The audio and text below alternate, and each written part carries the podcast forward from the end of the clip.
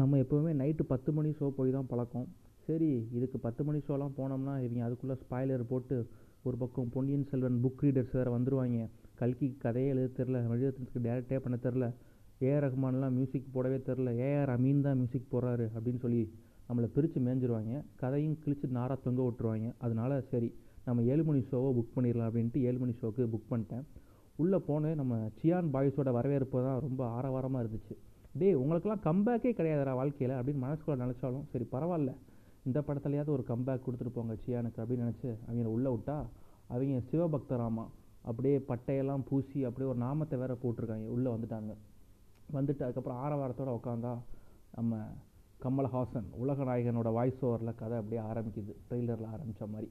அதுக்கப்புறம் நம்ம எடுத்தோடனே நம்ம ஆதித்த கரிகாலனோட இன்ட்ரோ அப்படியே சியான் அப்படியே போர்க்களத்தில் மாஸ் பண்ணி அதுக்கப்புறம் வந்தியத்தேவனோட இன்ட்ரோ அப்படின்ட்டு சும்மா மாசா கதை ஆரம்பிக்குது. உடனே தான் எல்லாத்துக்குமே தெரியுமே. கதை தெரிஞ்சவங்களுக்கு தெரியும். இந்த மாதிரி ஒரு செய்தி இருக்குது மாளிகையில் ஏதோ நிறைய சதி நடக்குதா? நீ போய் பாரு அப்படின்ட்டு வந்தியத்தேவனை அனுப்பி வைப்பார் நம்ம ஆதித்த கரிகாலன். நம்ம காட்டியும் அப்படியே போகிறாரு அவரோட சேர்ந்து பொன்னி நதி பாட்டும் அப்படியே வருது. அதுக்கப்புறம் அவர் போய் அந்த அரண்மனைக்குள்ளே போகிறது அதுக்கப்புறம் நம்ம நந்தினியோட இன்ட்ரோ அப்படின்ட்டு சும்மா படம் வேறு லெவலில் தெரிக்குது அப்படின்னு தான் சொல்லணும். இதுக்கு நடுவில் ஏஆர் ரஹ்மான் வேறு நம்ம பெரிய பாய் வேறு அப்படியே சம்பவம் செஞ்சுருக்காரு. இதுக்கு அப்படி ஐஸ்வர்யாவை காட்டும் போது நம்ம சரத்குமார் தான் பெரிய பழுவேட்டையராக பண்ணியிருக்காரு. அவர் கேரக்டரையும் காட்டுறாங்க. ஸோ இந்த கேரக்டரை வந்து ரஜினி தான் பண்ண நினச்சார் அப்படின்னு சொன்னாங்க. பின்னாடி இருந்து ஒரு சீட்டில் யோ நீ எதுக்கு பண்ண நினச்சி? எனக்கு தெரியுதியா? அப்படின்னு பின்னாடி இருந்து வேற கத்துறானுங்க. என்னன்னு தெரியல. நம்ம பசங்கள்லாம் எப்படி ரம்மி சர்க்கிளுக்கு அந்த ரம்மி ஆடுறவங்க எப்படி அடிக்ட் ஆகி தெரியுறாங்களோ அதே மாதிரி நம்ம சரத்குமாரும் நந்தினி மேலே ரொம்ப அடிக்டாக இருக்கார் பழுவேட்டையர் கேரக்டரில் சொன்னேன். அதுக்கப்புறம் நம்ம சின்ன பழுவேட்டரையராக நம்ம யார் பண்ணியிருக்காரு பார்த்திபன் பண்ணியிருக்காரு மனசுக்குள்ளே மனசு மனசுக்குள்ளே காதல் அப்படி ஏதாவது போட்டு உழப்புவார்னு நினச்சி பயந்துகிட்டே இருந்தக்கப்போ இதெல்லாம் அதெல்லாம் இல்லை அந்த கேரக்டர் விட்டு வெளியே வாங்க சார் அப்படின்ற மாதிரி நம்ம அடித்து எழுதிட்டு வந்திருக்காரு. ஒரு சீனில் வந்து நம்ம சரத்குமார் வந்து பார்த்திபனை பார்த்து சொல்லுவார். அதாவது நந்தினியை பற்றி ஏதோ தப்பாக சொல்லுவார் நம்ம பார்த்திபன். உன் நாக்கு அறுத்துருவேன் அப்படிம்பாரு. அந்த நாக்கை முதல்ல பார்த்திபனோட முதல்ல நாக்கு அருங்க சார். எல்லாரும் சந்தோஷமாக இருப்பாங்க அப்படின்னு நினைக்க தான் தோணுச்சு எனக்கு. அதுக்கப்புறம் பார்த்திங்கன்னா நம்ம குந்தவையை பார்க்க நம்ம வல்லவராயன் வந்தியத்தேவன் போவார். அந்த த்ரிஷாவோட இன்ட்ரோக்கெலாம் சும்மா வேறு லெவல் கூஸ்பம்ஸாக மொமெண்ட்டாக இருந்துச்சு. அதாவது த்ரிஷாவுக்கும் நம்ம ஐஸ்வர்யா ராஜேஷும் சந்திப்பாங்களே அந்த ஃபேஸ் ஆஃப் சீன் அதுவும் உண்மையிலே வேறு லெவலில் இருந்துச்சு. அதுக்கப்புறம் அந்த ஸ்டார்டிங்கில் சியான் வருவாப்பில் அதுக்கப்புறம் அந்த இன்ட்ரவல் பிளாக் நெருங்கியில் தான் சியானை காட்டுவாங்க. அந்த இன்ட்ரோல் பிளாக்கில் வர்ற சீன் அப்படியே சும்மா அது போதும். எக்ஸ்ட்ராடினரி ஆக்டர் அப்படின்னு சொல்லிடலாம்.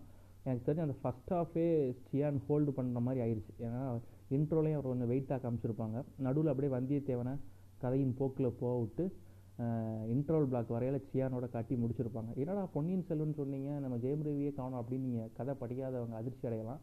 ஏன்னா கதையிலேயே லேட்டாக தான் வருவார் அவர். ஸோ வந்து இன்ட்ரோலுக்கு அப்புறம் நம்ம ஜெயம் ரவியோட இன்ட்ரோ எல்லாம் நினச்சாங்க. மீம்லாம் கூட போட்டாங்க. விக்ரம் கேரக்டர் நல்லா பல்காக வலுவாக இருக்குது வந்தியத்தேவன் கேரக்டர் இவர் கார்த்திக் கேரக்டர் ரொம்ப சூப்பராக இருக்குது இந்த ட்ராகன் மீம்லாம் போட்டு நடுவில் ஒரு மாதிரி சொதப்புற மாதிரி பொன்னியின் செல்வன் கேரக்டர் எதுக்கு ஜெயம் ரவியை கேஸ்ட் பண்ணாங்கன்னு போட்டுருந்தாங்க உண்மையிலே ஆனால் வேறு லெவலில் மிரட்டி எடுத்திருக்காரு நம்ம ஜெயம் ஒரு சீன்லாம் வரும். பாண்டியன் பாண்டியன் அந்த நாட்டை போட்டு அவங்கள போட்டு புரட்டி எடுப்பார். பின்னாடி இருந்து கத்துறாங்க. என்னடா பாண்டிய நாட்டுக்காரன் அடி வாங்குறான் அப்படின்னு கேட்டேன் ஏன்னா மதுரைக்காரன் மாப்பிள்ள அடிச்சுட்டு இருக்காங்க அவன் மூலம் அறா அப்படின்னு பின்னாடி இருந்து ஒரு பெரிய சவுண்டு வந்துச்சு. ஏன்னா இதுக்கு மேலே மதுரைக்காரங்க எல்லாம் கேவலப்படுத்த முடியாது. ஒரு சீனில் அந்த என்ன சொல்லுவாங்க அப்படின்னா ஒரு ஏதோ ஒரு பால் அடைஞ்ச மலை குகை மாதிரி இருக்கும். அதுக்குள்ளே ஒரு சின்ன ரெண்டாம் கிளாஸ் படிக்கிற பையனை உட்கார வச்சுட்டு இந்த சை தீட்டுவாங்க. நந்தினியோட டீமில் இருந்து பாண்டியர்கள் வந்து சோழர்கள் அழிக்கிறதுக்காக சை தீட்டுவாங்க. அந்த மலை குகைகள் ஒரு சின்ன பையனை உட்கார வச்சு இதுதான்டா மதுரை அப்படின்னு சொன்னாங்க தெரியுமா? வேறு லெவல் பின்னாடி இருந்து ஒரு சீட்டில் மாட்டுத்தாவணி எங்கே கொஞ்சம் பார்த்து சொல்லுங்கள் சார். பெரியாருக்கு எப்படி போகணும்னு கேளுங்க அப்படிலாம் கேட்டுட்டு இருந்தாங்க. பட் அதெல்லாம் ஓரமாக வச்சுட்டு இந்த படத்தில் செகண்ட் ஹாஃபில் மதுரைக்காரர்கள் தாக்கப்பட்டார்களா அப்படின்னா தாக்கப்பட்டார்கள் அப்படின்னு தான் சொல்லி ஆகணும். மதுரையில் படம் ஓடையாக ஓடும் போது என்ன ஆகும்னு தெரியல எனக்கு. ஏன்னா கிளைமேக்ஸ்லலாம் அடித்து கட்டி தொங்க விட்டுருக்காங்க அப்படின்னு தான் சொல்லணும். கடைசி கிளைமேக்ஸில் பார்த்தீங்கன்னா அதாவது கதை படித்தவங்களுக்கு தெரியும். அதாவது நம்ம பொன்னியின் செல்வன் ஜெம் நம்ம ஜெயம் ரவியை கொள்றதுக்காக வந்திருப்பாங்க. இந்த பாண்டிய நாட்டுக்காரங்க.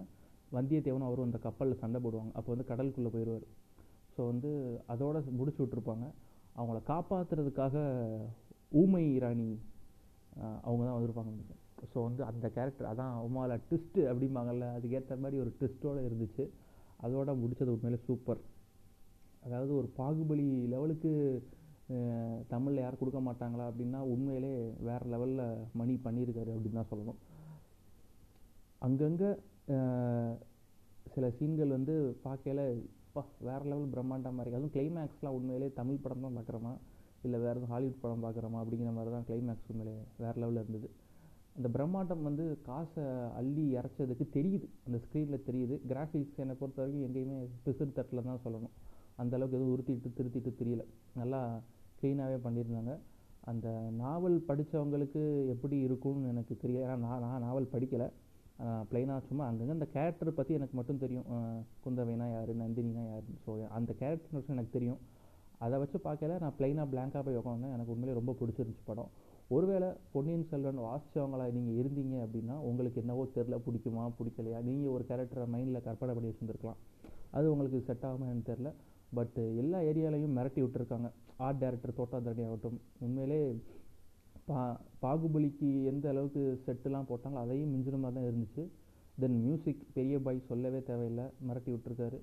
அதுக்கப்புறம் எங்கேயுமே லேக் தெரியல. அந்த கதை படித்தவங்களே சொல்லுவாங்க அந்த படம் அந்த கதையை வந்து எங்கேயுமே போரே அடிக்காது அப்படியே போயிடும் அதே மாதிரி தான் படத்துலையுமே அதை அப்படியே கொடுத்துருந்தாங்கன்னு தான் நினைக்கிறேன். ஏன்னா எங்கேயுமே லேகிங்கே தெரியல. அந்த மாதிரி எடுத்துகிட்டு ஸ்டார்டிங்லேருந்து கடைசி கிளைமேக்ஸ் வரைக்கும். ஸோ வந்து ஒரு இடத்துல கூட படம் வந்து தொய்வடையவே இல்லை. உண்மையிலே அப்படியே க்ரிப்பாக போயிட்டு தான் முடிஞ்சிச்சு படம்.